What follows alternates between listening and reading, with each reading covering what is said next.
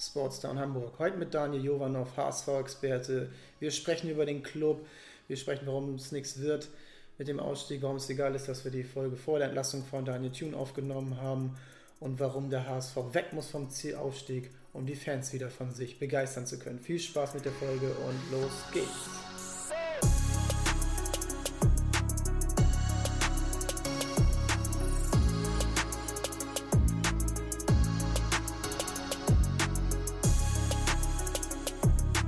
Äh, herzlich willkommen, Daniel. Hallo. Hallo, grüß dich, Max. Super. Äh, du bist Buchautor. Äh, der Abstieg, wie Funktionäre einen Verein ruinieren. Genau darum geht es heute um den HSV. Du bist äh, zu diesem Thema hauptsächlich auch freier Journalist für Sport 1, Zeit, Taz und äh, viele andere Medien in den letzten Jahren gewesen. Und auch in den letzten knapp zehn Jahren hast du unter anderem damals bei goal.com habe ich äh, deine Kolumne verfolgt zum HSV, dir oft widersprochen, aber oft dann auch irgendwann erkannt, Mensch, der Typ hatte, glaube ich, recht. Du warst, äh, hast dich damit mit deinen Thesen nicht unbedingt immer beliebt gemacht bei dem Großteil der Fans, aber nach und nach musste dann, glaube ich, auch jeder einsehen, okay, der Mann, der hatte recht. Und ähm, jetzt ähm, zum Einstieg für uns beide hier ähm, fünf kleine Fragen, die ähm, einfach so ein bisschen auch für dich ähm, äh, damit die Leute dich ein bisschen besser verstehen und ähm, auch deinen Bezug zu Hamburg und dem HSV kennenlernen. Und da fangen wir einfach mal mit der ersten Frage an. Wann hast du heute Morgen das erste Mal an den HSV gedacht? ähm, gute Frage. Ich glaube eigentlich äh, umgehend nach dem, nach dem Aufwachen, weil es ist mittlerweile, glaube ich, für viele Menschen irgendwie eine Routine, dass man dann so aufs Handy schaut und hatte schon so einige Nachrichten bekommen zum HSV. Also der HSV lässt einen nicht los. Ähm, manchmal sogar weckt er einen aus dem Schlaf. Äh, gab auch schon mal solche Nächte. Aber ja, äh, muss sagen, ich glaube schon direkt zu Beginn des Tages war ich irgendwie mit dem HSV konfrontiert. Und ähm, du bist ja in dem Fall auch äh, viel auf Twitter unterwegs, hast viele Diskussionen da auch geführt. Äh, was war deine witzigste Twitter-Antwort von einem anderen User? Boah, schwierig. Äh, schwierig, das zu beantworten. Gab viele, viele gute. Es gab auch viele, viele, es gab auch häufig auch viel Kritik, die ich, die ich, äh, über die ich nachgedacht habe, äh, die in, in meine Richtung ähm, formuliert worden ist. Und um da nochmal ein bisschen darauf einzugehen, was du zu Anfang gesagt hast, ähm, zu den ganzen Diskussionen, die man in den letzten Jahren auch geführt hat und auch zu der, zu der einen oder anderen hitzigen Diskussion. Ähm, es ging, es ging, glaube ich, nie so, so richtig, oder es geht, es geht eigentlich die ganze Zeit nicht darum, jetzt unbedingt irgendwie Recht äh, zu behalten oder Recht behalten zu wollen, sondern ähm, der Ansatz war eigentlich so beschreibend, also beschreibend und kommentierend ähm, zu, zu eben Ereignissen, die sich beim HSV abspielen. Und ähm, natürlich ist dann Social Media auch so eine Plattform, wo man eine ganz persönliche Note reinbringt. Also es ist ja, glaube ich, nicht von der Hand zu weisen, dass ich auch eine gewisse starke Verbindung auch zu diesem Club habe, auch wenn ich natürlich versuche, das Berufliche und das, das Private vielleicht zu trennen. Aber das, das, das geht nicht hundertprozentig. Also in jedem Satz steckt auch irgendwie eine, eine, persönliche Empfindung, die man manchmal da auch äußert. Ähm, also ich kann es nicht eindeutig jetzt beantworten, um auf deine Frage nochmal zurückzukommen. Zu, zu kommen. Ähm, gab aber viele gute Diskussionen und ich hoffe, dass es in der Zukunft noch viele weitere gute Diskussionen gibt. Sollte mir dann ein besonders ähm, treffender Kommentar mal auffallen, dann würde ich den nochmal nachreichen. Alles klar, das posten wir dann irgendwo. Ähm, weg vom HSV, ein bisschen zu dir. Wo machst du gerade in dieser schweren Zeit in Hamburg am liebsten Sport? Äh, leider, leider gar nicht. Das liegt äh, daran, dass ich mir im letzten ähm, Oktober das Kreuzband gerissen habe. Und dann. Kollege, ich. Ja, aber das, das, das ist noch nicht das Ende. Ist noch nicht das Ende. Ähm, nachdem ich dann nach zwei Monaten intensiver Reha zurück war und wieder joggen war, habe ich beim Joggen eine merkwürdige Bewegung gemacht und mir den Außenmeniskus gerissen. Und äh, die zweite OP, also die Außenmeniskus-OP, ist jetzt fünf Wochen her. Ich muss noch eine Weile auf Krücken laufen und kann dann erst sehr, sehr langsam starten. Also für mich ist das gerade aus sportlicher Sicht äh, eine sehr äh, düstere, anstrengende Zeit. Oh Gott, oh Gott, oh Gott. Ja, Stefan Ambrosius mit, könnte mit dir zusammen die Reha dann machen. Ähm, hab, vielleicht kommen wir dann zur nächsten. Ja, sofort mitgefühlt, als ich das gelesen habe. Ähm, auch bei Rick äh, letztes Jahr, als er sich das Kreuzband gerissen hat. Das hat man ja im Fernsehen auch irgendwie äh, sehen können oder auch hören können. Also ähm, furchtbar, furchtbare Verletzung für einen Fußballer, für einen Sportler, weil man ist wirklich äh, für eine längere Zeit raus und es erfordert schon sehr viel Kraft im Kopf auch, um dann wieder zurückzukommen. Also ich kann mich sehr gut in die Lage der, der Jungs da auch hineinversetzen. Ja, ich erinnere mich auch daran. Bei mir ist es gar nicht direkt rausgekommen, dass es ein Kreuzbandriss war. Bei mir war es erst drei Monate später beim neuen Arzt gewesen. Und ja, es ist dann, ich glaube, dieses Wort Kreuzbandriss klingt nochmal für jeden Fußballer doppelt und dreifach so schlimm wie Beinbruch, obwohl das eigentlich genau die gleiche Pause ist von der Zeit, vom Zeitraum her. Dann zur nächsten Frage, zur vierten. Ähm, die kommt dann vielleicht, die kannst du vielleicht ein bisschen besser beantworten. Äh, wo bestellst du dir gerade in Hamburg am liebsten Essen? wo ich mir Essen bestelle. Ähm, ich mag ganz gerne asiatisch. Äh, ich esse auch ganz gerne Sushi. Es gibt äh, Sushi, Sushi vor Hamburg äh, oder ja, Sushi ja. für Hamburg, ich weiß nicht genau, wie die heißen.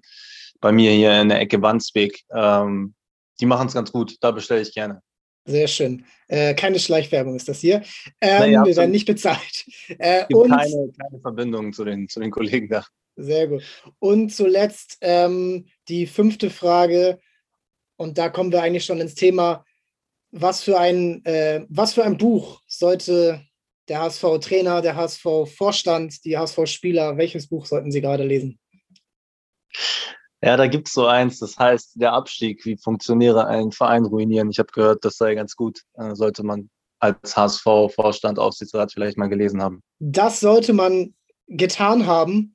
Und ähm, da gehen wir auch einfach direkt jetzt gleich in das äh, aktuelle Geschehen ein äh, für die Zuhörer und Zuhörerinnen. Wir nehmen am Sonntag, den 2. Mai auf.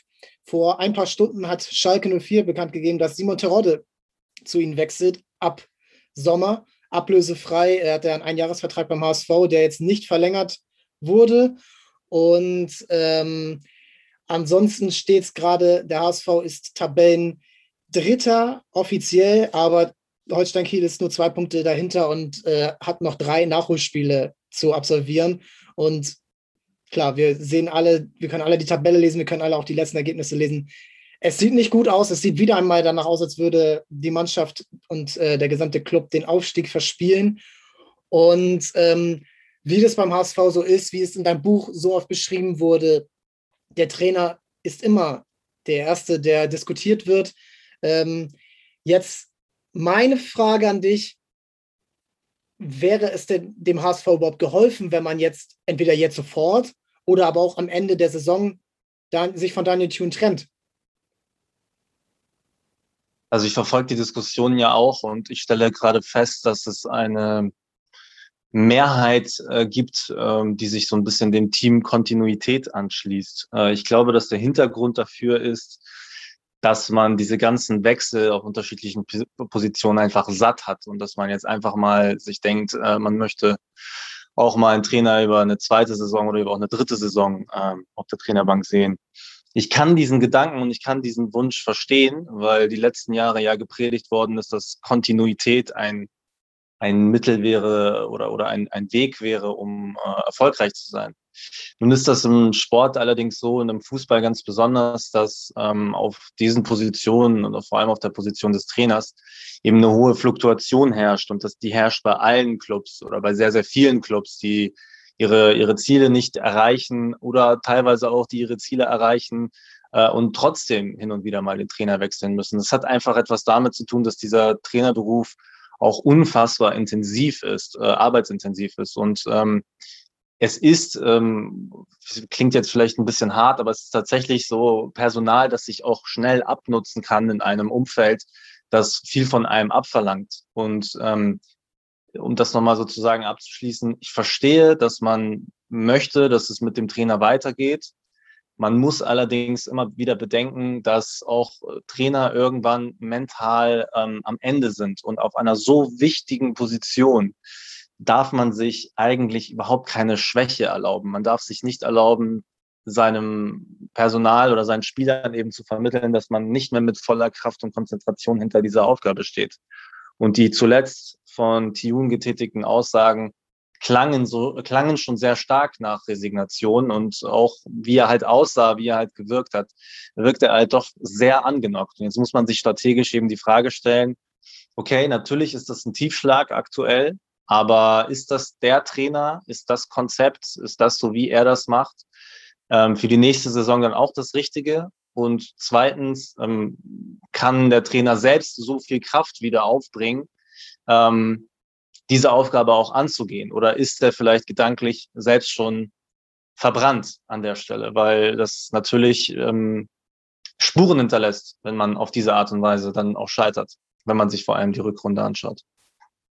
Ja, du sprichst das an. Die Rückrunde verläuft eigentlich genau wie die letzten beiden Rückrunden. Ähm, wieder einmal gute Ausgangssituation verspielt. Wir brauchen das jetzt eigentlich gar nicht alles äh, durchkauen. Das haben schon äh, 20.000 andere gemacht. Aber ich frage mich, was, was soll es bringen, jetzt einen neuen Trainer zu holen? Wir haben es jetzt dreimal durchgespielt mit drei völlig verschiedenen Ansätzen. Wir hatten die Trainerentlassung 2018 relativ früh durch Christian Titz, der dann durch die Euphorie aus dem Abstieg, äh, so dumm das klingt, ja erst in den Job reingejubelt wurde von den Fans hauptsächlich und auch von den Medien, die äh, es toll fanden, dass er einen super Fußball hat spielen lassen, auch in der Bundesliga. Verein also Bert Hoffmann äh, war ja nun nicht unbedingt überzeugt, hat sich dann auch wieder überreden lassen. Das äh, kommen wir noch ein paar Mal zu. Das ist ja schon häufiger passiert, dass der Trainer hier äh, überredet, also dass es überredet wurde, dass der Trainer in die neue Saison geht oder der Manager oder auch Spieler. Und ähm, dann die Entlassung zu Wolf, der einen super Einstand hatte, der aber dann am Ende viel zu viel gemacht hat viel zu viel experimentiert, viel zu viel umgetauscht, letzten Endes dann Aaron Hunt zum Co-Trainer gemacht hat, Louis Holtby dann äh, nach dem Spiel in Union, bei Union Berlin rausgeschmissen hat. Das war der junge, will, äh, junge aktive Trainer. Dann kam mit Dieter Hecking der erfahrene, der alles gesehen hat, der Abstiegskampf gesehen hat, Aufstiegskampf in der zweiten Liga, Europapokal, DFB-Pokalsieger. Und jetzt kommt Daniel Thune, der Junge, oder gar nicht, so, gar nicht mehr so jung mit 47, aber der frische Trainer, der Osnabrück nach oben gebracht hat. Und es ist haargenau, immer am 26. Spieltag plus minus eins, bricht die Mannschaft ein durch ein Spiel, was sie in den letzten Minuten aus der Hand geben.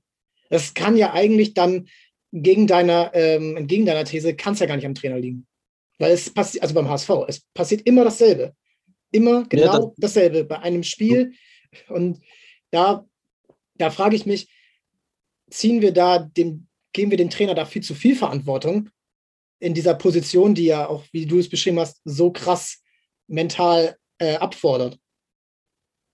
Also du hast es, du hast es schon richtig beschrieben und die, die, die Konklusion am Ende ist auch richtig, dass es äh, letztendlich nicht unbedingt an den Trainern oder an den Trainertypen liegt. Es ist immer ein Gemisch aus sehr, sehr vielen unterschiedlichen Faktoren, die am Ende einer Saison dazu führen, dass einer eben total ausgebrannt ist ähm, und keine Kraft mehr hat und dann eben ausgetauscht werden muss, weil der Rahmen, in dem er sich bewegt hat, und dieser Rahmen ist dann der HSV, ähm, eben so toxisch wirkt nach einer gewissen Zeit. Ja. Und dass es immer, immer nur sozusagen kurze Hochphasen gibt, die diese ganzen to toxischen ähm, Begleiterscheinungen irgendwie überdecken. Und das passiert, äh, wenn man sich die Historie anguckt. Also du hast mit Sicherheit auch ein bisschen im Buch geblättert als Vorbereitung für heute, wirst du ja festgestellt haben, dass es ein gewisses Muster gibt, was sich durch die ganzen Jahre eben zieht. Ja, ähm, da kommen wir gleich noch zu. Aber, genau, es kommen aber natürlich auch, auch per persönliche, individuelle äh, äh, Fehler hinzu, die dann ein, ein Trainer auch macht. Und die hat auch Daniel Thune gemacht. Und man musste sich auch bewusst sein der Tatsache, dass Daniel Thune eben ein Trainer war, der eine solche Aufgabe bei einem solchen Club in einem solchen Umfeld eben noch nicht durchgemacht hat. Das war für ihn dann eben eine neue Erfahrung, eine neue Stufe. Und diese Stufe hatte eben dann doch ähm, die Konsequenz, dass das am Ende abgefordert oder dass eben klar war, ähm, es ist vielleicht für den HSV die vorerst letzte Chance in einer Liga, wo man eigentlich finanziell und personell den anderen weit voraus ist, ähm, dass man es in dieser Saison unbedingt schaffen muss. Also wenn nicht jetzt, wann dann? Und jetzt ändern sich die Vorzeichen und die Bedingungen völlig, finde ich weil der HSV sein, sein, sein Kader ausdünnen muss, beziehungsweise von den Personalkosten runter muss, muss vielleicht auch an, an seiner Geschäftsstelle arbeiten. Also da gibt es zahlreiche Direktoren und Abteilungsleiter, wo man natürlich in Frage stellen muss, ob ein normaler Zweitligist noch so viele Abteilungen braucht. Und es werden Vereine in die zweite Liga kommen, die dem HSV finanziell nun überlegen sind. Und zwar deutlich überlegen sind. Das wird Schalke sein, das wird vielleicht noch Köln, Bremen, Berlin. Ich weiß nicht, wer da noch alles in der Verlosung ist von den größeren Clubs. Das heißt, der HSV ist im internen Ranking der zweiten Liga nicht mehr erster oder zweiter, sondern findet sich eben auf Platz vier, fünf oder sechs wieder und wird sozusagen sukzessive immer weiter ein Stück nach unten gereicht. Also deswegen äh, war da auch so, so ein bisschen mein Appell äh, oder auch äh, mein Appell, den ich in einem Kommentar gerade auf Sport 1 formuliert habe. Man muss sich über die strategische Ausrichtung für die nächste Saison wirklich im Klaren sein, ähm, was man eigentlich will, was man leisten kann, wie man den Kader zusammenstellt und, und wie dann auch die Zielsetzung aussehen soll. Also ich könnte zum Beispiel auch mir gut vorstellen, ähm, wenn die Finanzen das nicht anders hergeben, dass man sagen muss, ähm, wir geben jetzt einen wirklichen, einen echten äh, eine echte Entwicklungsphase aus, die wir, die wir ausrufen. Und nicht eine, die so ein bisschen so, so ein Halbding ist, also das, was in dieser Saison äh, so passiert ist, sondern eine wirklich echte Entwicklungsphase, die dann eben zwei, drei Jahre in Anspruch nimmt, wo man dann auch klar sagen muss, wir sind nicht Aufstiegsfavorit, ähm, wir versuchen aber eine Aufstiegsmannschaft zu formen. Das kann ein Jahr dauern, das kann vielleicht auch zwei, vielleicht auch drei Jahre dauern, aber damit die Leute, damit die Fans sich eben darauf einstellen können und wissen, okay, ähm, wir wollen wieder zurück in die Bundesliga. Es sind halt jetzt nur die anderen Rahmenbedingungen, die es nochmal deutlich schwieriger machen. Aber hat man das nicht am Anfang, du hast es angesprochen, so eine Halbentwicklung? Es wurde ja im letzten Sommer genau das angesprochen. Wir holen mit Daniel Thune jemanden. Ähm, man kann sich die Antrittspressekonferenz von ihm nochmal anschauen. Da ging es nicht darum, jetzt direkt aufzusteigen. Ich glaube, man ist so langsam ich glaube, man hat sich so in der Saison langsam so da reinreden lassen und natürlich auch durch die Möglichkeiten, die da sind. Düsseldorf war nicht so stark wie vermutet. Hannover war wieder nicht so stark wie vermutet. Und das sind ja die größten Konkurrenten finanziell gewesen. Und man hat diese, durch diese Hinrunde, die man ja sehr gut gespielt hat, das war top. Kann, man, kann keiner was sagen. Ähm, da waren tolle Spiele dabei, da war eine Schwächephase, aus der man sich wie ich fand, sehr beeindruckend wieder rausgeholt hat, ähm, rausgespielt hat. Und jetzt ist man wieder an dem Punkt, wo man am Ende wieder der Versager ist, wenn man nur Vierter wird. Das hat sich am Anfang der Saison gar nicht so angefühlt oder vor der Saison. Dann holt man Ulreich, dann holt man Leistner, dann holt man Terodde. Terodde trifft am Anfang noch perfekt. Spieler wie Ambrosius haben einen richtigen Push bekommen. Äh, Jeremy Duziak spielt richtig stark in der Phase, so Ende der Hinrunde, Anfang der Rückrunde. Und ja, ich bin irgendwie wie du auch so ein bisschen konsterniert, dass das jetzt wieder, wieder, und es ist wirklich ein Zeichen von Stabilität, der man in diesen Zeiten hat. Der HSV bleibt immer derselbe. Und jetzt ja, da aber wieder dazu, ja, Genau. Ja, ich will einmal kurz, kurz, kurz einhaken auf den Punkt, weil, das, weil du nämlich was, was Richtiges ansprichst. Ähm, ich kann mich auch noch sehr gut an die Pressekonferenzen nach der vergangenen Saison erinnern und nach dem Gefühl, das sich hier breit gemacht hat. Und das Gefühl war, das war's jetzt. Also die große Chance, irgendwie aufzusteigen. Genau. Es ist so ein bisschen, es ist so ein bisschen die Luft raus, ja. Ähm, und dann gab es ja auch eine Aussage von Jonas Bold, der auf einer Pressekonferenz eigentlich deutlich gemacht hat, dass sich die Leute hier auf ziemlich harte Zeiten auf, äh, einstellen sollen. Also ich glaube, das, hat, das deckte sich auch so ein bisschen nach meinem Gefühl, mit meiner Einschätzung, dass der HSV vielleicht sogar Gefahr läuft in dieser Saison, im Mittelfeld zu landen oder sogar deutlich schlimmer. Also wenn man erstmal in so einen Negativstrudel gerät, kann es beim HSV auch äh, dann noch dramatischer werden. Die zweite also Liga ist so Pro schnelllebig, klar. Ja, da bist du wie St. Pauli ein Abstiegskandidat und sofort wieder Aufstiegskandidat. Meine Prognose und die Prognose der, der Verantwortlichen haben sich da an der Stelle gedeckt und ähm, dann kam mit, mit der Verpflichtung von Daniel Thune eben genau das, was du jetzt auch beschrieben hast, eben so ein Trainer, wo man gesagt hat, okay, der könnte zu dem, zu dem Leitbegriff Entwicklung passen. Also er könnte jemand sein, der wirklich Spieler besser macht, der neue, eine neue taktische Entwicklung vorantreibt und, und sich eben äh, oder den HSV dann in, in, insgesamt spielerisch irgendwie voranbringt. Nun muss man sich aber, und das ist etwas, worauf ich auch nochmal in, in diesem Kommentar, den ich erwähnt hatte, nochmal hinge äh, hingewiesen habe, muss man sich ein paar Dinge klar machen wenn man den höchsten Etat der Liga hat, mit Abstand den höchsten Etat der Liga, wenn man einem Konkurrenten, Mitkonkurrenten, wie den VfL Osnabrück, den Trainer für eine halbe Million Euro aus dem Vertrag rauskauft, wenn man den besten Zweitligastürmer aller Zeiten Terodde verpflichtet, wenn man vom Trippelsieger oder wie viel, die haben sogar, glaube ich, sechs Titel gewonnen in dieser Saison, ähm, den vom, vom Trippelsieger den Ersatztorhüter verpflichtet mit Sven Ulreich, der ja auch auf Champions League Niveau gespielt hat, der auch teilweise gute Spiele beim FC Bayern gemacht hat und Neuer teilweise auch gut vertreten hat. Auf jeden wenn man Fall. Einem Klaus, wenn, man, wenn man einem Klaus Giasula im Vergleich zum SC Paderborn das Doppelte an Gehalt bietet, dann signalisiert man der gesamten Liga und man signalisiert auch intern, wer man ist. Man ist die Nummer eins dieser Liga. Man ist quasi der FC Bayern. Also der FC Bayern nur stellvertretend. Ne? Also nicht jetzt wirklich wörtlich genommen, sondern nur stellvertretend. Man ist die Nummer eins dieser Liga. Und was genau möchte diese Nummer eins der Liga dann eigentlich erreichen? Also was möchte sie eigentlich kommunizieren?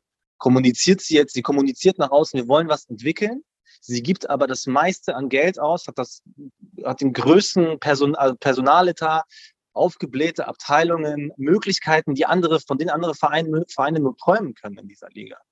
Und das ist ein, ein Ungleichgewicht, was nicht in Einklang zu bringen war, meiner Meinung nach. Also einerseits irgendwie zu sagen, na ja, bitte messt uns nicht an den hohen Erwartungen, die wir automatisch durch die Tatsache generieren, dass wir eben am meisten Geld auch investieren, weil letztendlich reden wir hier auch von Fußballunternehmen. Das eine ist Sport, das andere ist aber auch das Wirtschaftliche. Also wir spielen ja hier nicht für eine Packung Erdnüsse, sondern für ziemlich viel Geld.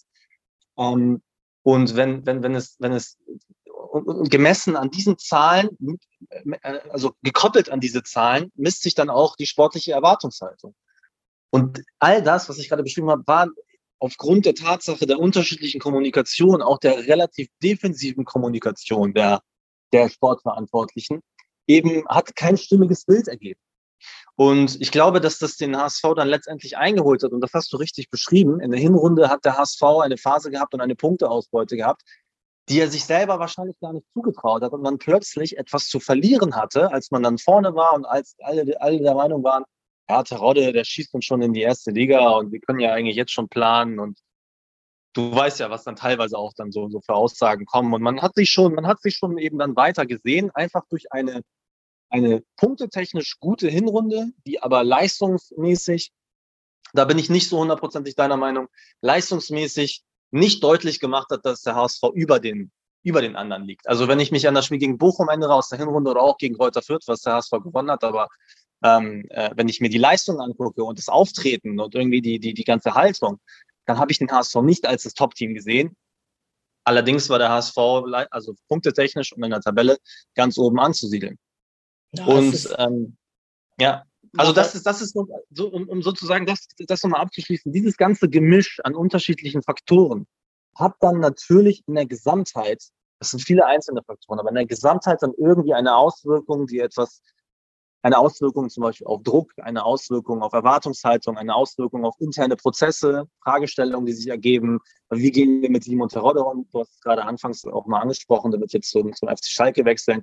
Ich habe gehört, dass der schon vor sechs oder vor acht Wochen irgendwie äh, da mit dem, mit dem FC Schalke Gespräche geführt hat. Das heißt auch irgendwie ein Top-Mann, einer der wichtigsten Leute, beschäftigt sich irgendwie gedanklich auch schon mit einer anderen Position. Und das, das kommt alles zusammen und am Ende haben wir das Ergebnis wie den letzten beiden Jahren zuvor. Jetzt habe ich ein bisschen zu viel geredet, aber ich hoffe, der Punkt ist klar geworden.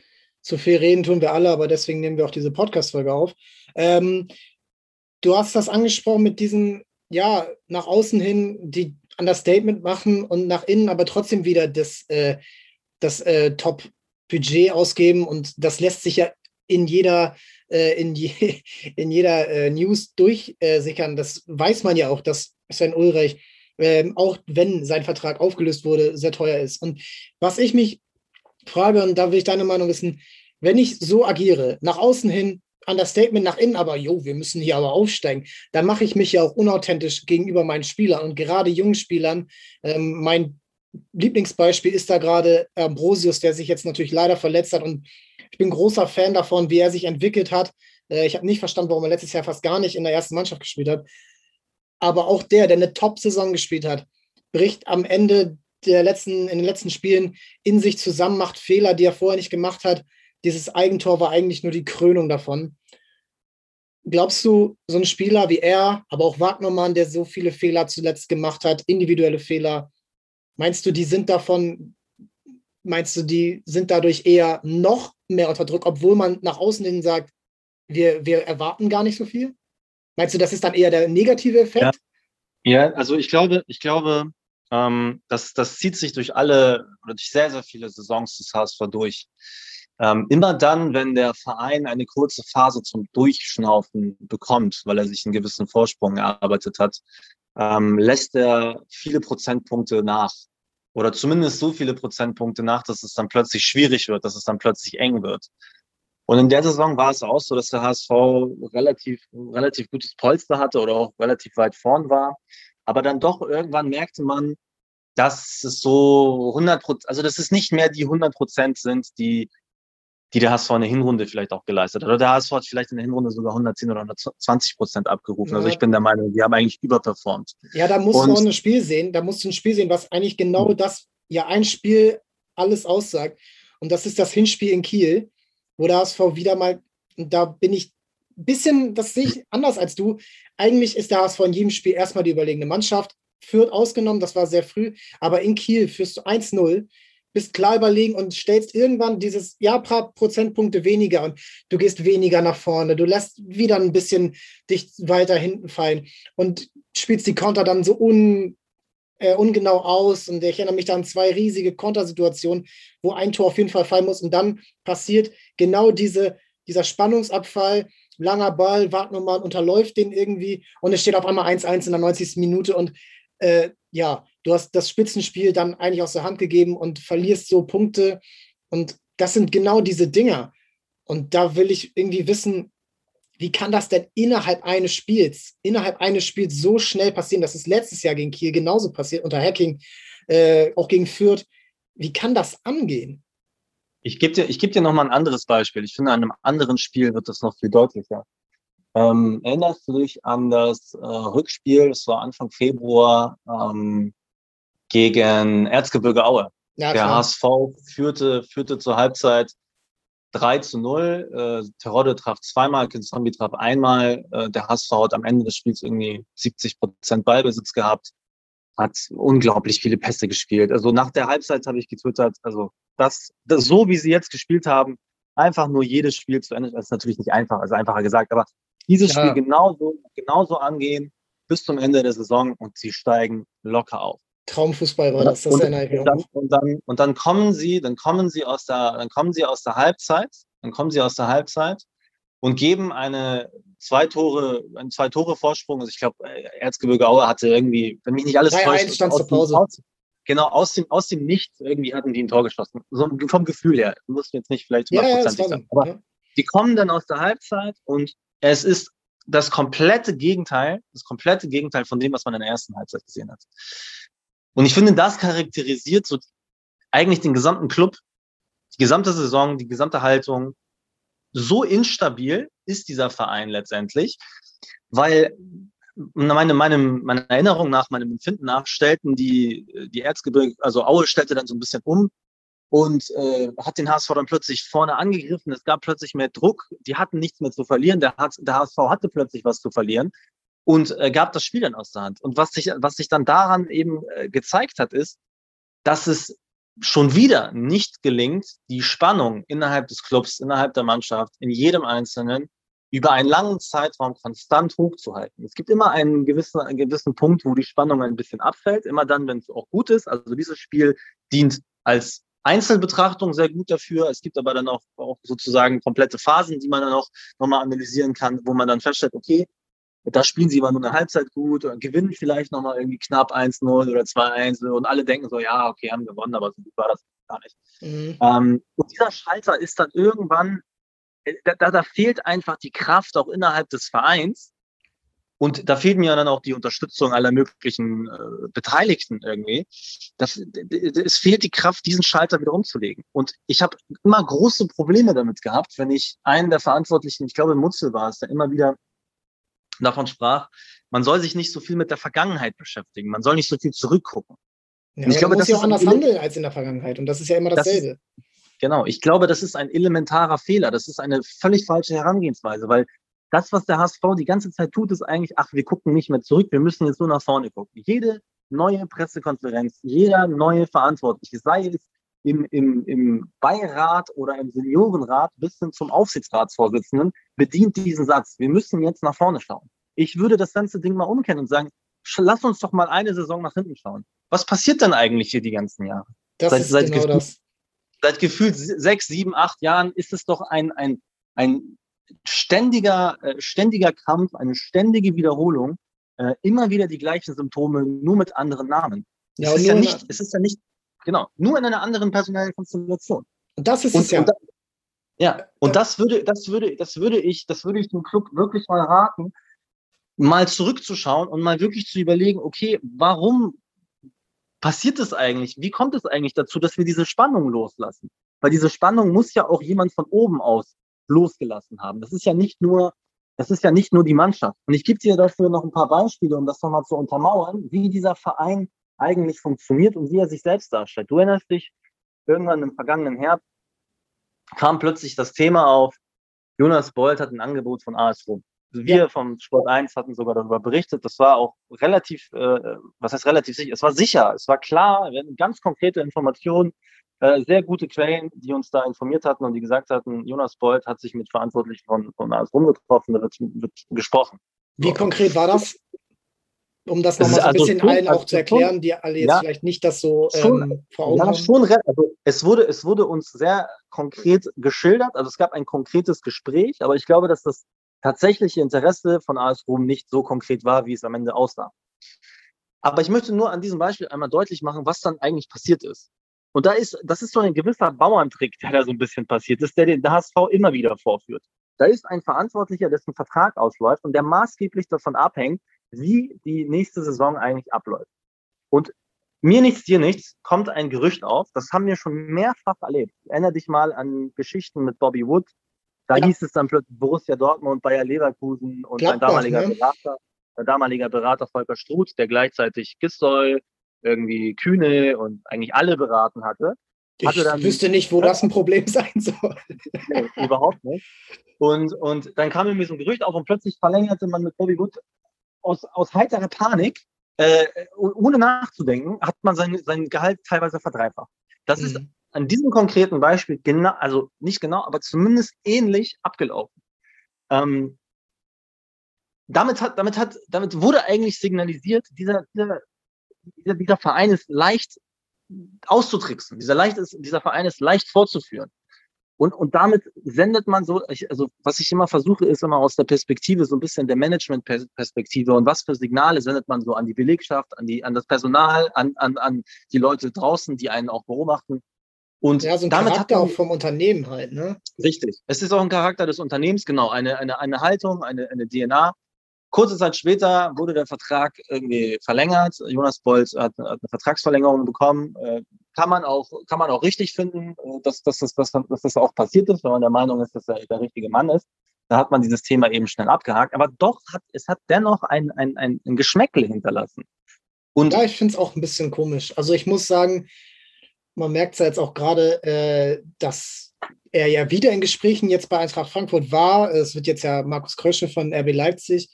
Aber es ist schon sehr auffällig, dass in der, also in der Position, der er jetzt ist, als Vorstand, also als absoluter sportlicher Boss, da diese, ähm, also es gibt ja eigentlich außer dem Aufsichtsrat, wo ja nun mal gerade auch eine Vakanz herrscht durch Jansens Abtritt äh, äh, aktuell, ähm, so, der, das ist, wäre, als wenn du Karl-Heinz Rummenigge äh, oder Oliver Kahn oder Hans-Joachim Watzke Abgangsgedanken in Richtung anderer Vereine streuen.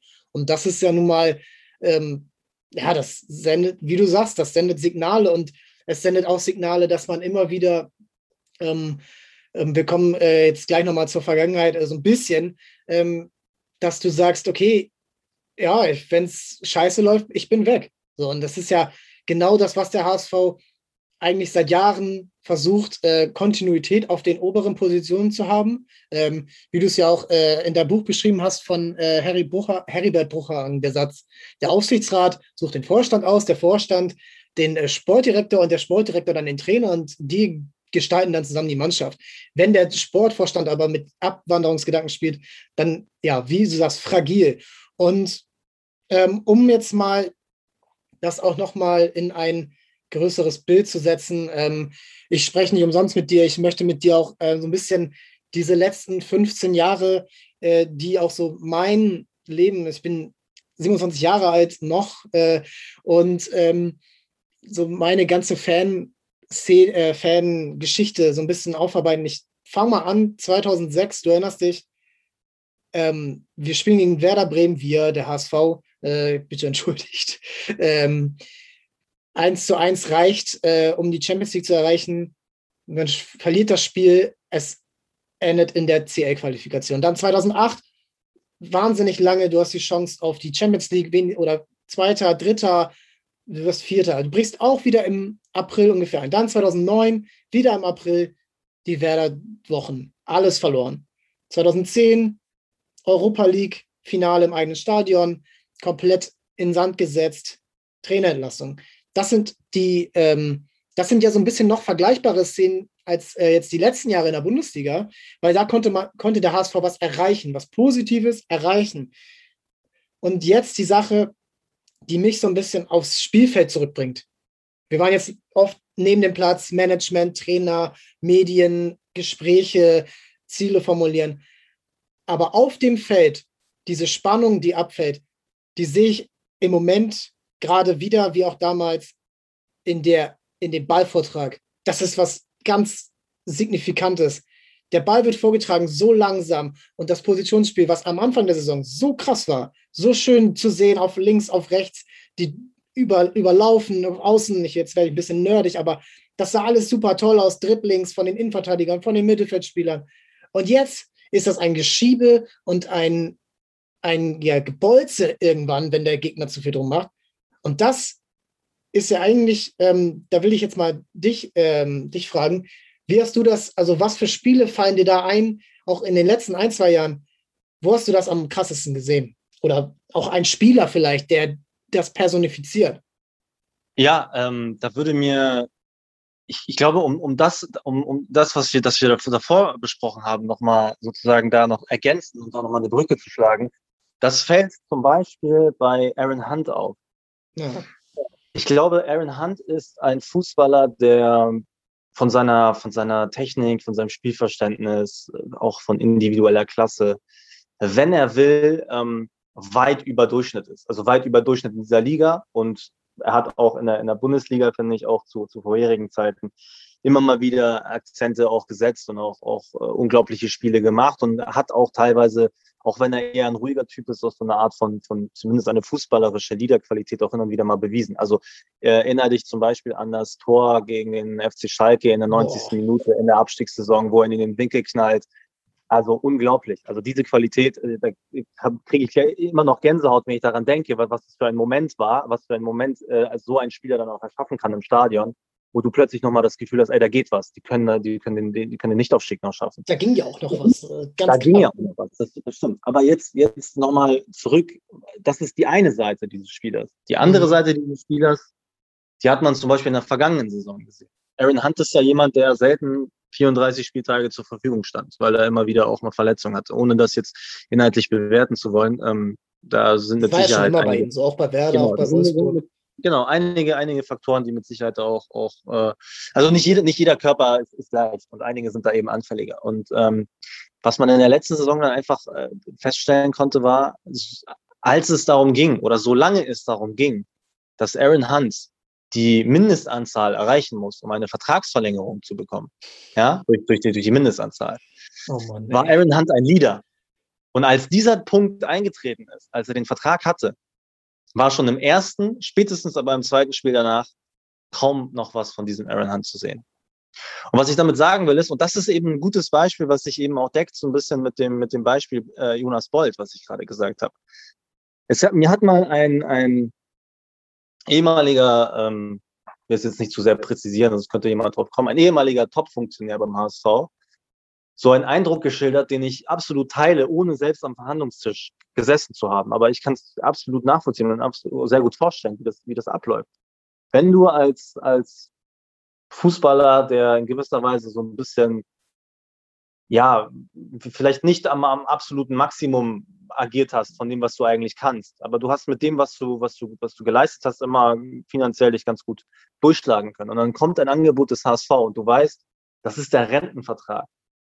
Der Rentenvertrag. Und du, setzt, und, du, setzt, und du setzt deine Unterschrift darunter, dann fällt von dir erstmal eine unglaubliche Spannung und Last ab, weil du weißt, du bist erstmal die nächsten Jahre das ist safe. Ich habe mein Geld, sehr gutes Gehalt, sehr gute Prämien.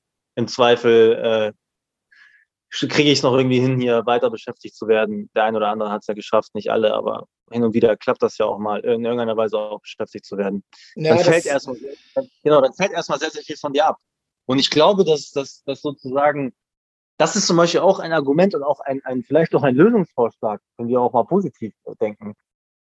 Es muss ähm, vielleicht viel mehr leistungsgerechter oder, oder gemessener Leistung auch honoriert werden, was beim HSV passiert, weil man eben dazu neigt, dieses Phänomen man sehr häufig eben beobachten kann, dass, dass dann Leute schlechter werden. Also auch den, den, den, den, den Stefan Ambrosius, den du angesprochen hast. Ich bin absoluter Fan von ihm und würde ihn auch, auch immer verteidigen, weil er, weil er gerade, glaube ich, seine erste Profisaison so richtig gemacht hat. Und wenn er ein paar Wackler dabei hat, dann so what? Also der hat gerade erst seine erste Saison und genau das ist das, was wir ja sehen wollen. Dann macht er halt mal einen Fehler. Aber in zwei, ja, Jahren, die nimmt ja auch jeder ihm ab. Zwei Jahren macht, in zwei Jahren macht er die Fehler nicht mehr und ist dann das Dreifache oder das Vierfache wert.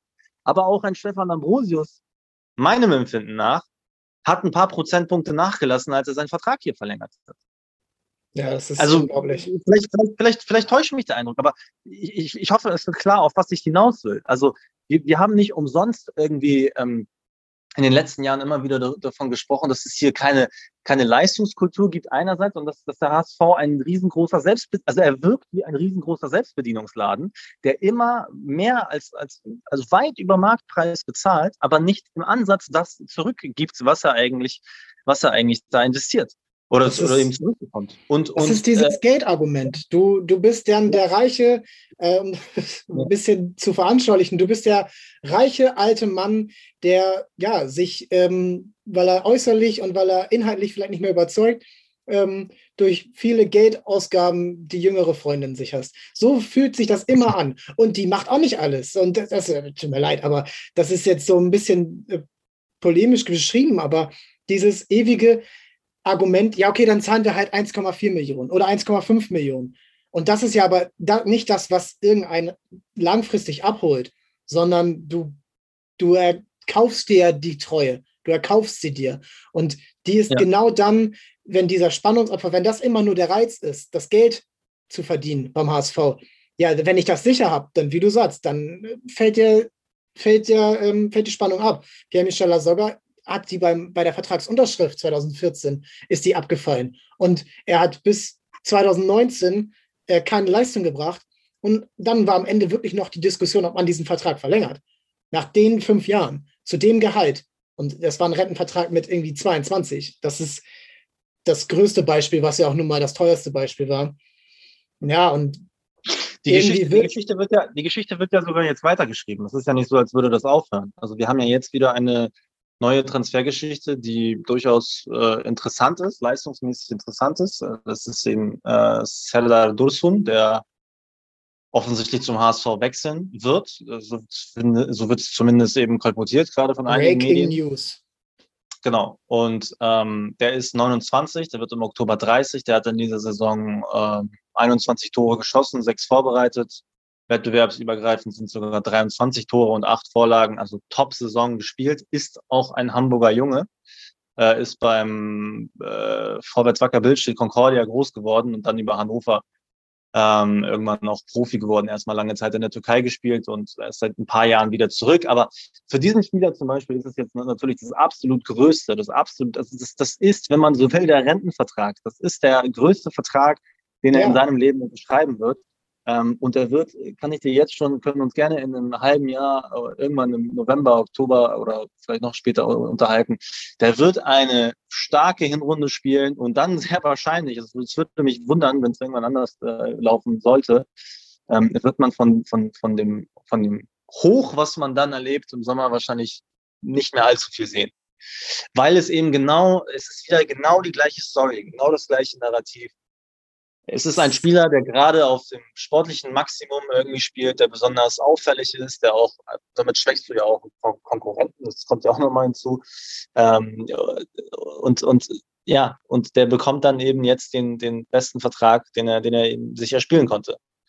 Und äh, ob das dann leistungsförderlich ist über die gesamte Vertragslaufzeit, also bisher hat sich das noch nicht bestätigt, dass das so ist.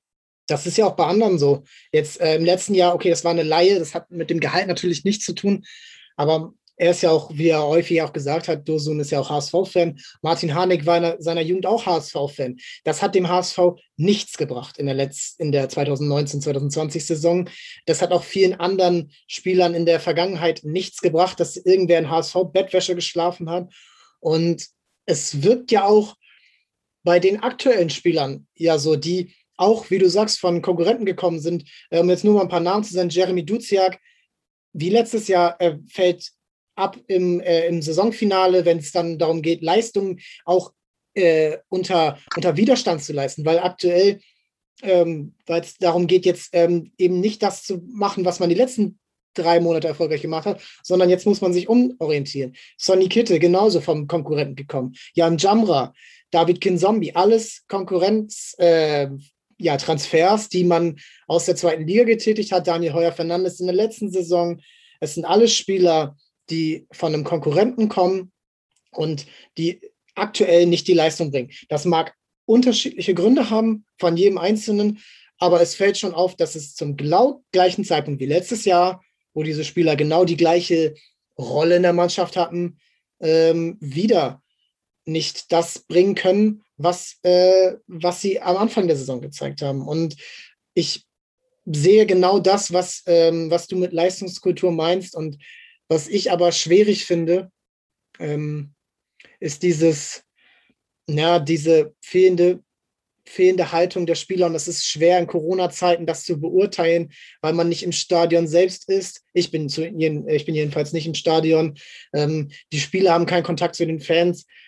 Aber mir fehlt bei den meisten Spielern, da ist Terodde fast noch ein Positivbeispiel gewesen, diese Haltung zum Club und diese, in, im Amerikanischen sagt man Accountability. Du bist gar nicht mehr, du spürst bei den Spielern nicht mehr, dass sie irgendwie leiden darunter. Irgendwie leiden darunter, dass es jetzt wieder, dass es wieder nicht funktioniert. Siehst du das anders? Ja, da, bin ich, da, bin ich, da, bin ich, da bin ich anderer Meinung. Ähm, Okay. Ich glaube, das ist, das ist, das ist, also du hast, du hast aus deiner Perspektive, glaube ich, recht, das so zu schildern, weil es ein sehr subjektives Empfinden ist. Vor allem dann, wenn es nicht läuft, dann hat man Natürlich immer den Eindruck. Ist subjektiv, ganz klar. Genau, genau. Die, die, die, hat man so ein bisschen den Eindruck, die Spieler geben nicht mehr alles oder die, denen geht das hier alles irgendwie am Arsch vorbei und so weiter. Das glaube ich ähm, tatsächlich nicht. Wenn ich mir zum Beispiel dann irgendwie einen, einen Rick van Drongelen anhöre nach dem Spiel, der sagt, im Moment fühlt sich alles scheiße an. Äh, den nehme ich da auch raus, den nehme ich da auch ganz klar genau, raus. Der wirkt anders, ja, aber, der. Genau. Um, um, um, um, das, um das sozusagen so ein bisschen flächendeckend zu beurteilen, ob es da, ob man da jetzt so eine allgemeingültige Aussage treffen kann. Ich würde davon sogar so ein bisschen weggehen. Ich würde den, würd den Blickwinkel auf was anderes richten. Ich glaube, die Spieler werden selber erschlagen von der Schwere und von, von der Last und von der Lethargie, die über diesen Verein irgendwie herrscht. Also sie sind sozusagen immer, sie werden von der, von der, von der Windmühle zermahlen. Sie sind, sie sind nur Teil des Systems. Sie können das System selber nicht ändern. Und irgendwann resignieren sie genauso wie ihre, ihre Vorgesetzten auch, die das auch nicht hinkriegen, dieses System zu verändern, weil alle nach den gleichen Regeln des Systems spielen. Das haben wir jetzt an den Beispielen äh, Aaron Hunt oder, oder Jonas Bolt ja schon erklärt. Auch in vielen anderen äh, Fällen könnte man das noch irgendwie heranziehen. Ähm, es müsste sozusagen eine, eine Systemänderung, das ist jetzt sehr abstrakt von mir formuliert, ich hoffe, dass man das irgendwie nachvollziehen kann. Ja, versuch's einfach also, zu erklären, das ist ja gar nicht genau. schlimm, dass man das irgendwie eine, jetzt gerade noch nicht so greifen kann. Ja, eine, eine, eine, eine Systemänderung würde, würde sich auf ganz, ganz vielen unterschiedlichen Managemententscheidungen äh, manifestieren. Zum Beispiel die Art der Vertragsgestaltung, die Art der, der Kommunikation, ähm, das ist zum Beispiel ein ganz, ganz wichtiges Thema, also Kommunikation. Das ist vor allem deshalb wichtig, weil natürlich ähm, Fußballvereine unter einem enormen äh, Scheinwerferlicht stehen. Sie stehen unter enormer Beobachtung. Das heißt, jede Aussage, jede, jedes, jedes Zögern oder jedes, jedes Forschen nach vorne preschen wird irgendwie gedeutet, es wird irgendwie signalisiert, es erreicht Berater, es erreicht andere Clubs, es erreicht man selbst. Das heißt, auf den wichtigsten Positionen ist eine gewisse politische Kommunikation immer erforderlich. Und diese politische Kommunikation muss einen Rahmen dafür setzen, wie ein Fußballverein in dem Fall zu funktionieren hat. Und dieser Rahmen, in den man das kommunikativ setzt, schafft auch den Nährboden für Leistungskultur. Das beginnt eben bei der Kommunikation nach außen oder beziehungsweise bei der Kommunikation nach innen. Also was für Ziele setze ich mir fest? Und das, das müssen, das können oder ich, ich glaube sogar, es müssen manchmal auch abstrakte Ziele sein.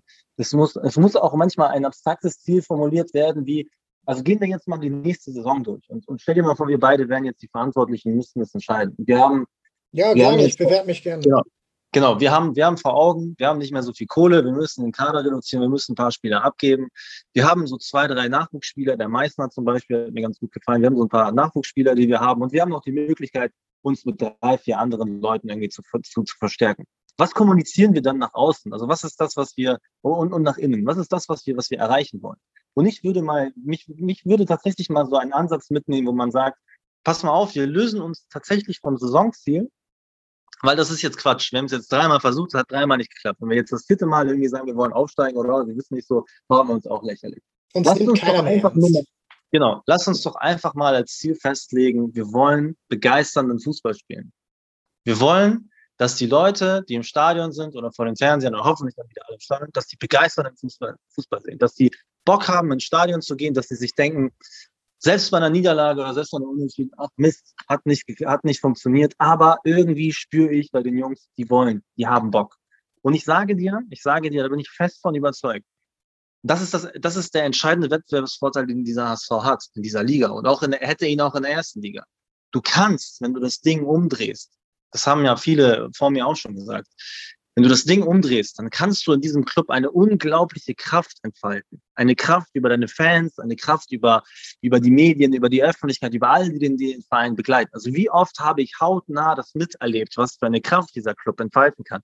Diese ganzen Abstiegs, ähm, äh, oder beziehungsweise wo man, wo man den Klassenerhalt geschafft hat. Und selbst in der Abstiegssaison, ja, hat dieser Verein eine so positive Kraft entfaltet durch die Reaktion, durch die Haltung seines Publikums. Du erinnerst dich an die letzten Minuten, als das ganze Stadion angefangen hat zu singen. Ja, ich war im Stadion. Ja, das, das war so. Äh, so das, das ist ja, das ist ja ein Moment, den vergisst du nicht. Und mit dieser Energie, diese Energie kannst du aus diesem Verein rausholen. Du musst es nur richtig angehen. Du musst es nur, du musst es sozusagen nur triggern. Dann kommt es mehr oder weniger von selbst. Also es steckt in diesem Club drin, eine unglaubliche Wucht zu entfalten. Wie oft habe ich hier Top-Mannschaften auch teilweise gesehen, wenn es im Abschiedskampf um, um alles oder nichts ging, die, die erdrückt worden sind von dieser Kraft, die aus diesem Stadion oder von diesem Publikum ausgeht. Also es ist ja möglich. Und das ist etwas, was an, andere kleine Vereine gar nicht darstellen können, weil sie nicht so viele Leute haben und weil sie nicht so viele Leute haben mit einer so intensiven und unfassbaren Begeisterung. Ich meine, wir reden jetzt auch wieder seit einer Stunde über den HSV und das, also so sehr beschäftigt er uns, dass wir uns immer noch nach der dritten äh, Saison, die man irgendwie vergeigt hat, noch Gedanken darüber machen, wie es besser gehen soll. Und das sind viele, die sich diese, diese Gedanken machen. Also es steckt in diesem Club drin und deswegen mein Vorschlag, ein konstruktiver Vorschlag, abstrakter denken, Ziele formulieren, mit denen sich die Leute identifizieren können und da wirklich sehr ehrlich und sehr klar auch mit den Leuten kommunizieren, mit den, mit den Fans und mit den Mitgliedern und sagen, so ist die Ausgangslage und wir, wir reden gar nichts schön, wir machen auch nichts schöner, als es ist. Wir versuchen euch keine Märchen zu verkaufen, sondern wir sagen euch einfach mal die Wahrheit. Und wir sagen euch, das ist der Weg, der dauert drei Jahre oder dauert vielleicht zwei Jahre oder wie viele Jahre auch immer. Aber das ist ein Konzept, das ist ein, ein System, was wir jetzt umdrehen wollen. Wir wollen Leute hier besser machen, damit dann der Robin Meissner oder der Winsheimer oder sonst was, damit der nicht sein ganzes Leben lang hier bleiben will. Ja, wir müssen ja die Leute oder man muss ja beim HSV die Leute dazu bringen, dass sie vom Verein weg wollen, weil sie sich verbessern wollen. Aber man sieht doch ja. beim HSV nur das Gegenteil. Man sieht ja beim HSV nur das Gegenteil, dass alle irgendwie hier bleiben wollen. Warum wollen die denn alle, alle hier bleiben? Haben die sportlich irgendwie aufgegeben? Ist die zweite Liga schon das höchste der Gefühle? Kann ja nicht sein, oder? Es ist einfach dieses ewige, und ich muss da irgendwie, Entschuldigung, ähm, irgendwie darauf eingehen, auf diese auf dieses Erwartungsmanagement, was oft jetzt auch geschrieben wird, ähm, oder diese Druck, es war zu viel Druck. Und natürlich ist viel Druck da. Es geht um äh, wahnsinnig viel Geld, es geht um die Zukunft des Vereins. Aber jetzt mal ganz im Ernst, welcher HSV-Fan, welcher HSV-Fan erwartet wirklich jetzt noch, jetzt noch den auf Biegen und Brechen, den Aufstieg im Vergleich dazu, wenn er sagt, okay, ich nehme die zweite Liga für ein, zwei Jahre in Kauf. Ähm, und nehmen genau das dafür äh, entgegen, was du sagst, begeisternden Fußball, was andere Vereine auf größerer äh, Ebene, Borussia Dortmund 2008 mit Jürgen Klopp, den dann wollten wir nicht haben, weil er ein Drei-Tage-Bad hatte, aber das ist ja nun mal egal äh, heutzutage. Ähm, warum warum macht man sich selbst so viel Bohai darum, was die Fans erwarten? Die Fans kommen immer. Guck dir Kaiserslautern an, guck dir 60 München an. Jetzt natürlich schwer in Corona-Zeiten, aber die werden immer noch darum laufen. Schalke, genau das Gleiche. Die haben gerade ihre Spieler im wahrsten Sinne des Wortes um, aus dem Stadion, um Stadion gejagt. Die werden trotzdem nächstes Jahr, wenn es wieder geht, das Stadion voll machen. Es ist, und die werden auch genau das gleiche Geld dafür ausgeben. Es ist doch egal. Du musst genau das, was du sagst, mal weg von den Ergebnissen kommen. Und ähm, um jetzt noch mal so ein bisschen den Bogen auch in Richtung, wo wir gerade sind, äh, Ende Saison zu spannen. Aber ganz kurz, da muss ich einmal nochmal einhaken, weil du wieder mhm. einen wichtigen Punkt auch angesprochen hast. Ja. Also was, was sozusagen die Fans und die Öffentlichkeit angeht. Ich glaube, dass man in vielen Fällen den Leuten gar nicht zugehört hat, was sie wollen. Also da kann ich nur aus meinem sehr persönlichen Empfinden, aus meiner sehr persönlichen Erfahrung einmal irgendwie das, das darstellen. Klar. Als 2014 äh, 10.000 Leute ins Stadion gekommen sind, um für eine Satzungsänderung zu stimmen. Ja, die meisten. Inklusive also, mir.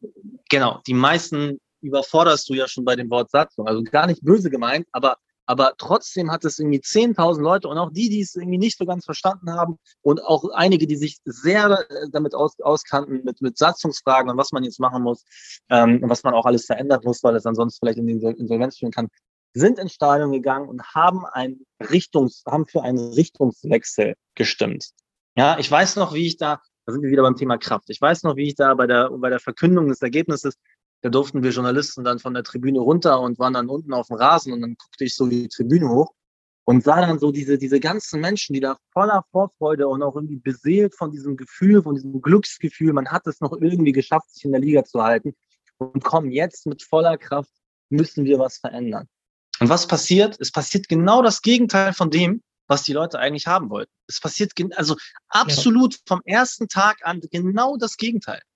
Und warum ist das überhaupt möglich gewesen? Weil es meiner Meinung nach nie eine laute, wahrnehmbare und wirklich kraftvolle Opposition gab. Es gab irgendwie nie oder viel zu viel zu schwach meiner Empfindung nach äh, irgendwie ein, ein Gegengewicht zu dem, was sich auf Vorstandsebene abgespielt hat. Und deswegen auch die Frage äh, oder beziehungsweise um da nochmal zurückzukommen, so ja, die Leute kommen ja trotzdem.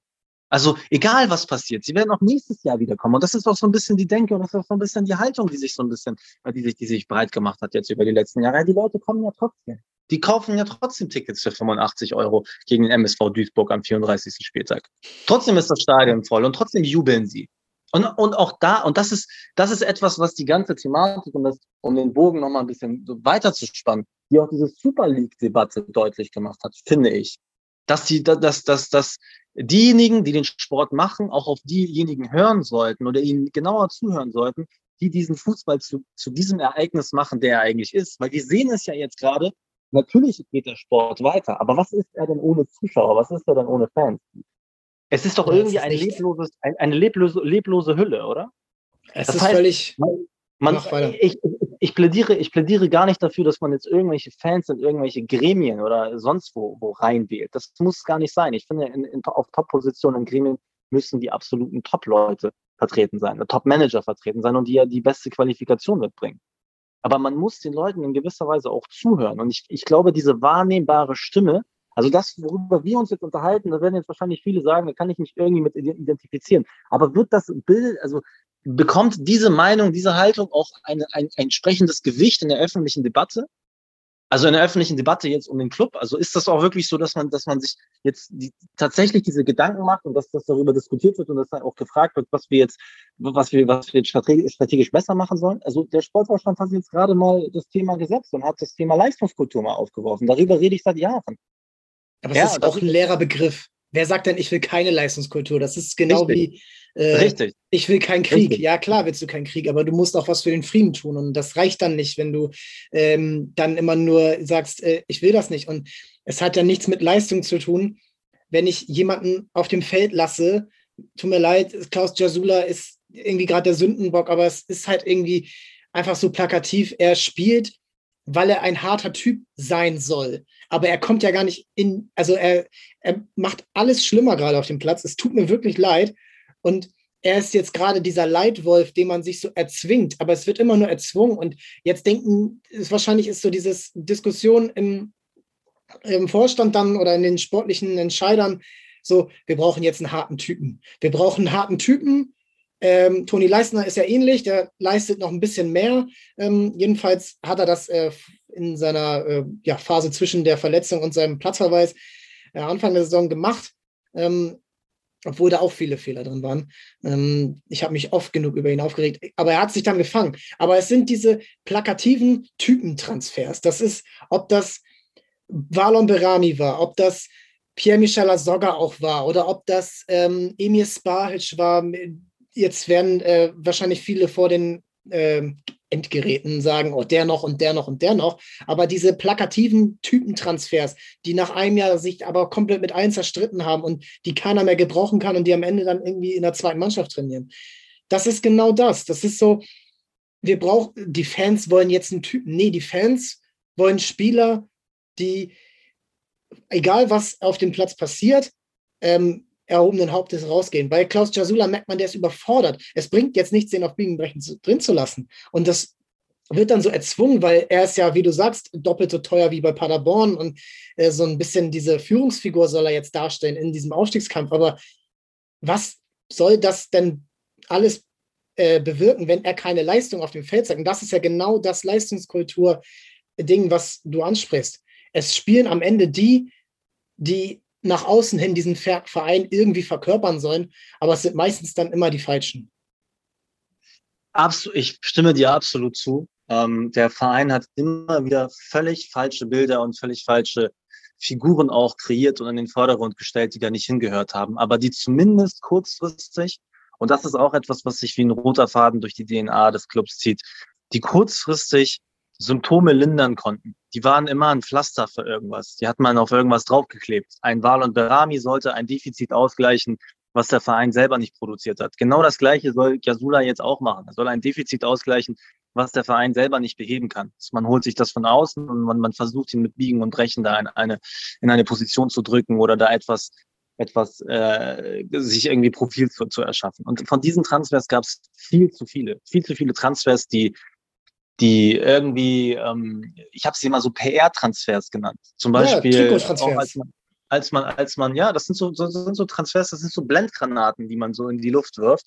Und dann sind die Leute kurzfristig geblendet.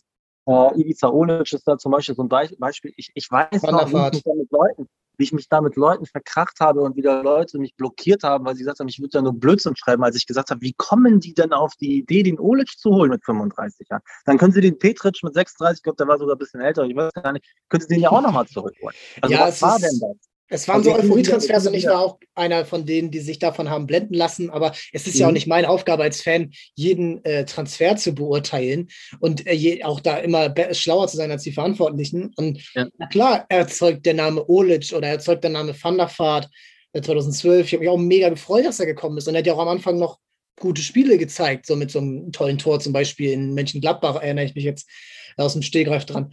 Aber letzten Endes geht es auch von einem, also genau eben darum, eben nicht diese PR-Transfers zu machen, eben nicht diese David Beckham zu Real Madrid, sondern genau diese äh, Trikot-Transfers zu machen, die eigentlich gar nicht diese Mannschaft nach vorne bringen, sondern eben immer nur so kurze, ja, so kurze Social Media-Like-Kampagnen irgendwie bringen. Das, ja, ah, ja Mann, richtig, richtig, Also jetzt sind wir, sind wir da nochmal ein bisschen, bisschen in, die, in die Vergangenheit gegangen und haben da jetzt irgendwie nochmal auch, einen, auch einen großen äh, Blick nach, nach hinten nochmal geworfen, was ja auch, was ja auch durchaus richtig ist. Das hast du ähm, den Leuten ja auch geraten, die gerade in verantwortlicher genau, Position genau, genau. sind. Das, das, das, ist, das, ist auch, das ist auch absolut richtig, sich, sich eben anzugucken, ob man da nicht immer wieder ein, ein, ein ähnliches, ein, ein ähnliches System Anwendung findet, was immer die gleichen Resultate erzielt. Also Transfers oder Namen zu verpflichten, die für bestimmte Emotionen äh, sorgen, die dann etwas hier aufheizen können, die Stimmungen erzeugen. Jetzt müsste, wenn man das in die Zukunft äh, richtet, dann äh, tatsächlich mal äh, eine, eine Periode anfangen, ein, eine, eine Zeit anfangen. Vielleicht ist es ja auch die richtige Zeit jetzt, weil man nach drei äh, vergeigten Aufstiegsversuchen nicht mehr allzu viel Druck hat, äh, ist jetzt vielleicht die Möglichkeit oder die Grundlage dafür gegeben mit etwas weniger Druck. Wobei der Druck, auch da wieder muss ich mich jetzt selber korrigieren, der Druck wird ja nie weniger. Also äh, jetzt konkurrierte man um den, um den Aufstieg, irgendwann konkurriert man um die Mittelfeldplätze. Also das ist halt Leistungsfußball. Aber was ich sagen will, ist am Ende, der, der Club muss anfangen, eigene und neue Geschichten zu schreiben und selbst diese Persönlichkeiten zu entwickeln, die den, die den Club dann tragen sollen.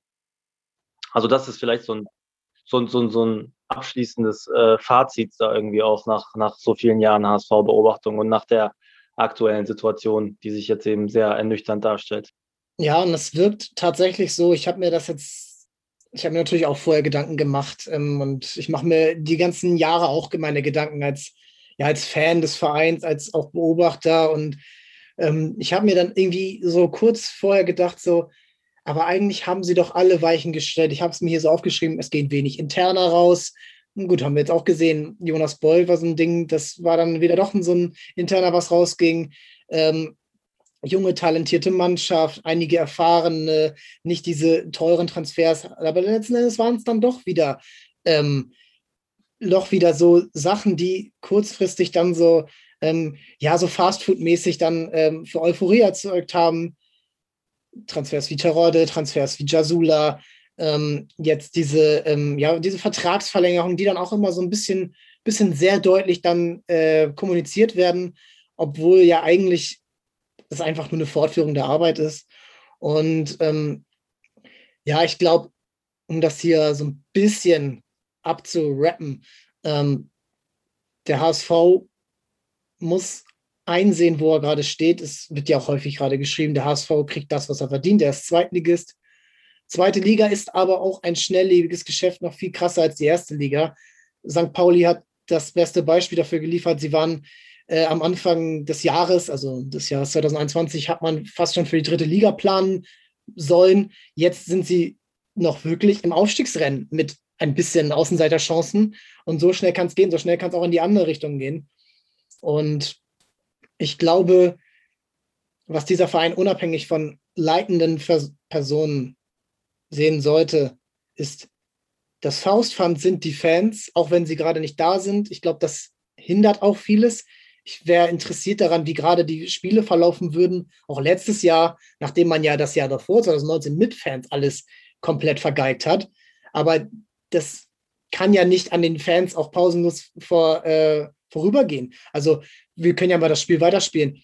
Was glaubst du, wie hätte letztes Jahr nach Corona und dieses Jahr, äh, wie hätten die Fans im Stadion reagiert, wenn die Spiele wieder so ausgehen wie das Jahr davor? Weil im ersten Jahr bist du ja noch völlig äh, überwältigt davon, dass es überhaupt passiert, die Niederlagen damals gegen Darmstadt und Magdeburg und Ingolstadt. Äh, schwierig zu sagen. Ich glaube, es wäre eine Mischung aus Wut, Enttäuschung und, und Resignation. Also, dass auch eben ganz viele dann einfach gehen und, und, und gar nicht reagieren. Und das ist, kann manchmal, manchmal sogar der, der, der lauteste, die lauteste Form des Protestes sein. Einfach zu schweigend das Stadion zu verlassen, frühzeitig. Also ja. schwierig zu sagen, was, was jetzt passiert wäre, aber ähm, ja, ich glaube, dass es, ich glaube, dass man, dass man das Stadion immer weiter auch leer spielt. Ja, also wenn es jetzt, wenn es jetzt die Möglichkeit gäbe, ins Stadion zu gehen, über weite Strecken der Saison, weiß ich nicht, ob man jetzt auf Dauer immer noch so hohe Zuschauer, so einen hohen Zuschauerschnitt auch halten kann. Ich glaube, es sind noch ganz viele Leute auf dem Weg äh, verloren gegangen. Ja, ich, und ich hoffe, dass das, um das jetzt hier wirklich zu beenden, nicht passieren wird, dass die Fans irgendwann wirklich resignieren und irgendwann wirklich sich, was du auch gerade mit der Super League angesprochen hast, es ist ja eigentlich fast der HSV symbolisiert ja für, für diese Bubble, diese HSV-Bubble hier, die Hamburg-Bubble, ähm, so ein bisschen das, was der Fußball ja auch gerade äh, im Großen der, der Profi, äh, Spitzenfußball zeigt. Es passiert irgendwie immer dasselbe. Es wird nicht auf die Fans gehört, auf dieses, auf die wirklichen Fans, nicht auf irgendwelche erzeugten Social Media Kampagnen oder irgendwas, was man da sich auch vereinsintern zusammenreimt oder ligaintern. Es erfolgt eine kontinuierliche Resignation und ja, dieses Stadion leer spielen, ähm, obwohl es ja begeisternde Spiele auch zwischendurch in dieser Saison gab, Ähm, auch Anfang der Saison, ähm, das Spiel gegen St. Pauli war ein tolles Derby, wo nur 1000 Leute da waren. Aber es war ein tolles Spiel von beiden Seiten. Aber ich glaube, ja, ähm, die Verantwortlichen und ich möchte da gar nicht irgendwie zu negativ klingen, du auch nicht, du gibst ja auch konstruktive Beiträge, aber wir müssen schauen, das geht auch für viele andere Vereine, man kann es ja auch beobachten, auch international, wir müssen schauen, dass die, die den Fußball, wie du sagst, ausmachen, dieses, diesen ganzen Zirkus, der darum veranstaltet werden kann, durch das ganze Geld, was da reinkommt, durch Trikots, durch Tickets, durch Sky-Abos, durch The Zone-Abos, durch äh, was auch immer. Ähm, das ist irgendwann nicht mehr möglich, wenn man komplett vergisst, wofür wen man spielt. Und vielleicht einen äh, letzten Satz von dir, um diese Folge eben zu beenden und äh, auch nach vorne zu schauen. Der HSV hat noch drei Spiele. Man kann nie wissen, wie die anderen Vereine sich da schlagen. Aber ja, was, was ist dein letzter Appell an den Verein, aber auch an die Fans, die das jetzt hier hören oder die es vielleicht irgendwann hören, zu sagen, okay, was, was kann der HSV mir als Fan noch geben? Also erstmal danke an jeden, der bis zu dieser Stelle durchgehalten hat bei unserem Talk. Ich glaube, das war ja schon sehr intensiv, was wir hier besprochen haben, aber auch wichtig, durchaus sehr viele wichtige Themen angerissen haben. Also wenn ich jetzt eine Prognose abgeben soll, dann würde ich sagen, die Zeichen sind jetzt nicht unbedingt rosig. Ich glaube, dass der HSV ähm, die letzten drei Spiele auch nicht unbedingt positiv gestalten wird. Also ist mit Sicherheit äh, durchaus auch mal ein, mal ein, Sieg möglich, aber ich glaube, dass es am Ende nicht reichen wird. Ähm, äh, es gibt ja schon das, das, also es gibt ja schon so ein bisschen Zerfallserscheinungen jetzt auch in der Mannschaft, auch beim Trainer relativ resignativ irgendwie aufgetreten, auch die, die Sätze, die er Traurig. da gesagt hat. Ähm, also ich glaube, ich, ich habe das Gefühl, ich habe so ein bisschen das Gefühl, die Saison ist durch. Also das, das, wird, das wird jetzt nichts mehr. Und äh, anschließend daran muss äh, vereinsintern ähm, eine klare, klare Strategie eben äh, entwickelt werden, wie man, wie man die nächsten Jahre angehen will und mit welchem Personal man das angehen will. Und äh, es steht ja auch im Sommer eine, eine neue Wahl an. Es muss ja auch ein neuer Vereinspräsident gewählt werden. Ähm, meiner, meinem, mein Vorschlag wäre oder ich glaube, es wäre sinnvoll, wenn dieses Thema auch sehr schnell geschlossen wird und nicht erst im August, damit der HSV Planungssicherheit, damit er auch weiß, dass es da einen Kandidaten gibt, der eine, mit einer breiten Mehrheit ja auch eine neue Phase eben einläuten soll und dann entsprechende Veränderungen auch vornehmen muss, die zwangsläufig sind. Also zum Beispiel auch Besetzung des Aufsichtsrates. Das ist jetzt sehr viel so im strukturellen, vereinsrechtlichen ähm, Milieu, über das wir jetzt gerade reden oder auch über, über den Bereich. Aber der ist halt sehr, sehr wichtig, weil er den, weil er den Rahmen vorgibt für, für das, was äh, letztendlich dann im sportlichen Bereich auch passiert. Also Saison, mein abschließender Appell, du hörst das vielleicht ein bisschen raus, auch bei mir ist die Luft so ein bisschen ausgegangen jetzt nach dieser Saison. Ähm, ich glaube, ich glaube, das Ding ist durch. Ähm, ab Sommer dann äh, klare Gedanken machen und äh, tatsächlich mal diesmal wirklich einen, einen neuen Weg gehen und auch auf die Bedürfnisse und auch die Vorschläge seiner Fans auch nochmal äh, berücksichtigen und auf die hören, weil ich glaube, dass viele Fans den Weg, äh, den Weg absolut mitgehen würden, wenn der HSV klar kommunizieren würde, was in die nächsten Jahre erwartet und mit welchem Personal man das machen will und mit welchem Profil an Personal man das auch machen will. Also mit jungen, entwicklungsfähigen Leuten. Ich glaube, dem HSV insgesamt würde mehr ähm, Start-up-Mentalität äh, gut tun. Äh, er wirkt so ein bisschen wie so eine Altpartei, so CDU, SPD, die so Zerfallserscheinungen hat jetzt seit seit vielen vielen Jahren, aber immer noch es irgendwie dann in den Bundestag schafft ähm, oder halt eben dann auch nicht mehr. Äh, in dem Fall wie beim HSV.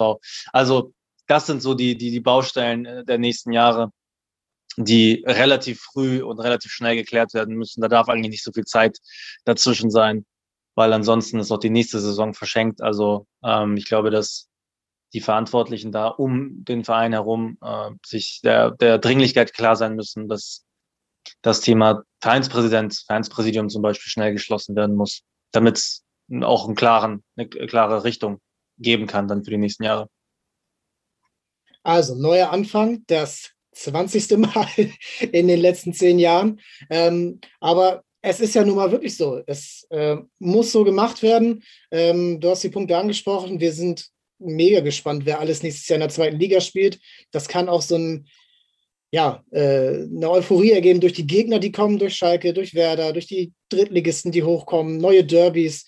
Das kann so ein bisschen auch davon weggehen, was die Tabelle ist, sondern eben zum begeisternden Fußball. Und ich glaube, nach fast anderthalb Jahren Pandemie und man dann wieder ins Stadion gehen kann, alle äh, geimpft sind und äh, wieder ein normaleres Leben kommt. Ich glaube, dann hat man auch Lust, ins Stadion zu gehen, egal wie das Ergebnis ist, sondern es ist wieder da und man sieht Fußball, den man, den man sich wünscht. Und dann ist es dann auch am Ende nicht ganz so wichtig, ob man erster, vierter oder siebter wird. Daniel, ich danke dir ähm, nochmal für die Zuhörer. Der Abstieg, wie, wie funktioniere ein Verein ruinieren, ähm, gibt es in allen gängigen Buch, ähm, Buchstores und ähm, ver verfolgt ihn auf Twitter, verfolgt ihn auf den, äh, ja gut, die Artikel, die seht ihr dann ja auch in, den, in seinem Feed, äh, die er schreibt, hauptsächlich zum HSV. Und ähm, ich danke dir, Daniel. Danke für die Zeit und danke allen Zuhörern nochmal, dass sie so lange durchgehalten haben. Alles klar. Bis dann. Ja, danke nochmal an Daniel für das Gespräch. Ähm, seit wir das aufgenommen haben, ist natürlich wieder viel passiert. Es wurde wieder viel spekuliert, was jetzt der Auslöser für die Trennung war. Hat er um Auflösung gebeten dann, ähm, oder wurde er dann doch eher gegangen? Waren die Spieler daran beteiligt? Und genau das, was jetzt so ans Licht kommt, auch im Nachhinein, dieses Nachtreten, eventuell auch von beiden Seiten, das ist genau das, was eben diese eigentlichen Probleme vom HSV sind, die dann oft eben ja zur Seite geschoben werden durch eben diese PR-Transfers oder durch ja Kampagnen, die man dann auch so ein bisschen über die Medien fährt. Und es hat mir Spaß gemacht, mit Daniel darüber zu sprechen. Ein bisschen vorausschauend, ein bisschen, aber auch zurückschauend natürlich, um das Ganze so ein bisschen aufzulösen und eben auf die eigentlichen Probleme und Strukturen des Clubs hinzuweisen. Es bleibt spannend das nächste Spiel mit Horst Rubisch an der Seitenlinie steht vor der Tür und vielleicht geschieht ja noch ein Wunder, aber einem eigentlichen Problem des HSV würde wahrscheinlich auch ein Aufstieg nichts ändern. Ich freue mich auf eure Meinung zum Thema, auf eure Fragen, auf eure Ansichten. Schreibt uns das bei Twitter und bei Instagram oder per E-Mail. Und ähm, dann hoffen wir auf eures Einschalten nächste Woche wieder, wenn es heißt Sportstown Hamburg. Vielen Dank. Ciao, ciao.